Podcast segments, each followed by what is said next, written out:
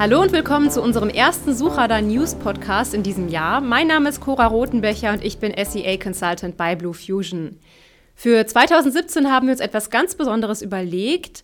Damit Sie da draußen natürlich auch keine News mehr verpassen, kriegen Sie jetzt hier immer die SEA News von mir. Das Neueste über Google Analytics von Helen Ramm. Hallo. Und auch die Social Media News von Julia Leutloff. Ja, mit der fangen wir doch am besten mal direkt an. Julia, was gibt's denn im Social Web so für Neuigkeiten? Ja, gerade das Thema Video steht bei Facebook unheimlich im Fokus und deswegen wird vor allem die Facebook Live-Funktion eigentlich stetig ausgebaut und erweitert. Und genau das ist jetzt auch über den Jahreswechsel wieder passiert. Okay, und was ist dabei jetzt genau neu? Vielleicht hat es tatsächlich auch schon jemand unbewusst wahrgenommen in seinem Newsfeed, denn normalerweise vermittelt man Facebook Live ja immer eher mit so etwas wackeligen Handyaufnahmen. Das muss jetzt nicht mehr sein, denn man kann Facebook Live jetzt tatsächlich auch direkt aus seinem Browser starten. Also das bedeutet nicht mehr nur mobil, nicht mehr nur mit einem Smartphone, sondern man kann auch wirklich ganz bequem aus seinem Büro heraus, beispielsweise mit der Laptop-Kamera, eine Desktop-Übertragung starten und braucht dafür noch nicht mal ähm, ja, irgendwelche besondere Software. Äh, was ich besonders praktisch finde im Zuge dieser Erweiterung ist die neue Seitenrolle, die Facebook dafür ins Leben gerufen hat. Eingedeutscht heißt das Ganze Live-Beitragender. Denn früher, also sprich letztes Jahr, konnten immer nur tatsächlich auch Admins so eine Live-Übertragung starten.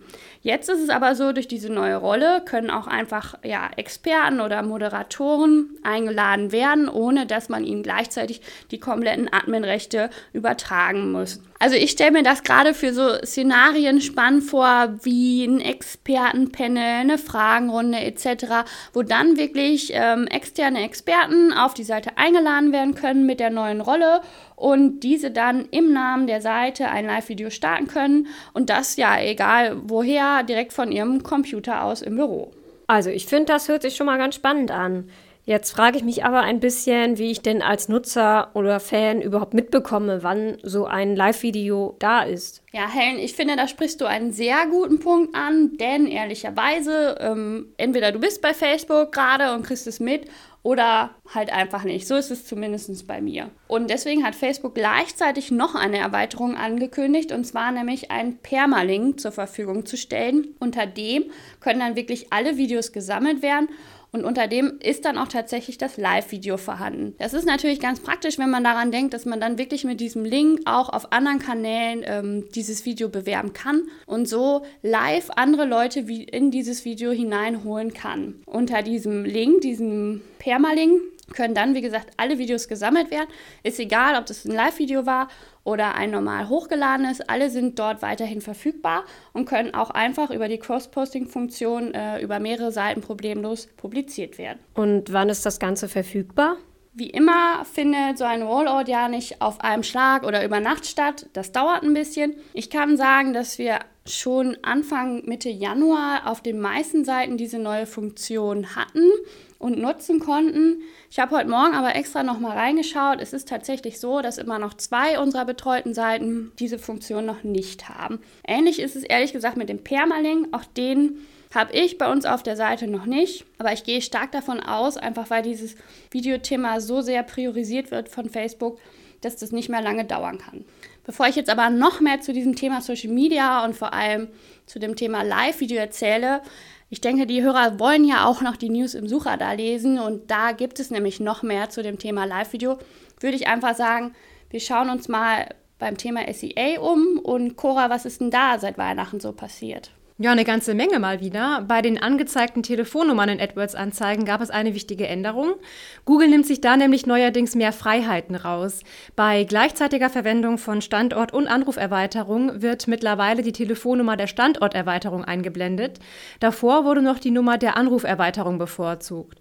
Außerdem sollen Anruferweiterungen jetzt automatisch erstellt werden, auch wenn man diese eigentlich nicht aktiviert hatte. Die zugehörige Telefonnummer holt sich Google von der Website des Werbetreibenden. Oha, das ist jetzt aber schon ein ganz schöner Eingriff, oder? Der da einfach so umgesetzt wird. Auf jeden Fall. Immerhin wurden die betroffenen AdWords-Nutzer Anfang des Jahres per Mail über die Änderungen informiert. Äh, sie hatten dann auch bis Mitte Januar Zeit zu widersprechen.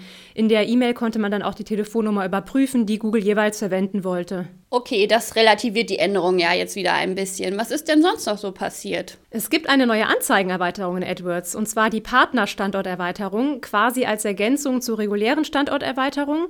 Die Partnererweiterung lässt sich zurzeit nur auf Kontoebene hinzufügen und richtet sich eher an Großhändler.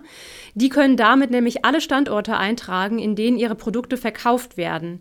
Einziger Nachteil für uns momentan noch, man kann dabei nur aus einer Liste vordefinierter Handelsketten auswählen. Und das ist noch nicht wirklich an den deutschen Markt angepasst. Bloomingdales und Co. gibt es einfach in Deutschland nicht. Okay, und wie ich Google so kenne, ist bestimmt momentan überhaupt noch nicht klar, wann und wie das Ganze an den deutschen Markt angepasst wird, oder? Richtig. Wenn wir aber schon mal beim Thema Anzeigenerweiterungen sind, da gibt es jetzt brandheiße Neuigkeiten, die uns sogar erst nach dem Druck des Suchradars erreicht haben. Die Preiserweiterung kann ab Mitte Februar jetzt auch bei Desktop-Anzeigen ausgespielt werden. Damit haben Werbetreibende jetzt natürlich noch mehr Potenzial, bestimmte Artikel auch in der Desktop-Suche stärker zu bewerben. Ja, und äh, auch sonst gab es eine weitere praktische Neuheit in AdWords. Und zwar können Nutzer mit einem Verwaltungskonto, also einem MCC, neuerdings ihre auszuschließenden Keywords kontoübergreifend einrichten. Dadurch kann das Hinzufügen von identischen auszuschließenden Keywordlisten zu den Unterkonten komplett entfallen. Sehr praktisch. Da muss man aber natürlich noch einmal genau prüfen, ob sich so eine Liste dann auch wirklich für alle Konten eignet. Nicht, dass sie wertvolle Keywords enthält und die Performance eines Kontos darunter leidet. Sehe ich genauso. Aber Helen, wie sieht es eigentlich an der Analytics-Front aus? Da gab es doch bestimmt auch ein paar coole Neuheiten, oder? Na klar, das ein oder andere kann ich berichten. Und zwar gab es beispielsweise eine kostenlose Testversion von Firebase. Das ist ja eigentlich ein Teil des kostenpflichtigen Tools Google Analytics Suite. Ja, nicht schlecht. Und wie kommt man da dran? Man muss sich über eine Seite in der Firebase-Hilfe anmelden und erhält dann einfach Zugriff auf ein Firebase-Demo-Projekt. Da muss ich doch jetzt noch mal einmal kurz nachfragen, was macht man damit noch mal gleich? Äh, Ging es da nicht irgendwie um Apps oder sowas? Ja, richtig. Firebase erleichtert das Programmieren von mobilen Apps und gibt Hinweise zur Verbesserung. Aber mal abgesehen von Firebase kam Google den Nutzern beim Data Studio auch entgegen. Wie meinst du das? Bei dem schönen Auswertungstool der Google Analytics Suite konnte man bisher nur fünf Reports parallel erstellen.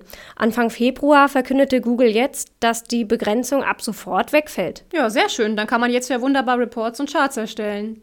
Ja, liebe Hörer, insgesamt gab es natürlich noch mehr Neuheiten aus den Bereichen SEA, Social Media und Google Analytics. Das Ganze würde aber natürlich den Rahmen unseres Podcasts sprengen. Schaut deswegen gerne nochmal unser neues Suchradar 64 rein. Da findet ihr auch ein paar Anschauungsmaterialien, ganz viele Screenshots, Bilder und natürlich auch die weiterführenden Infolinks hier zu unseren Themen.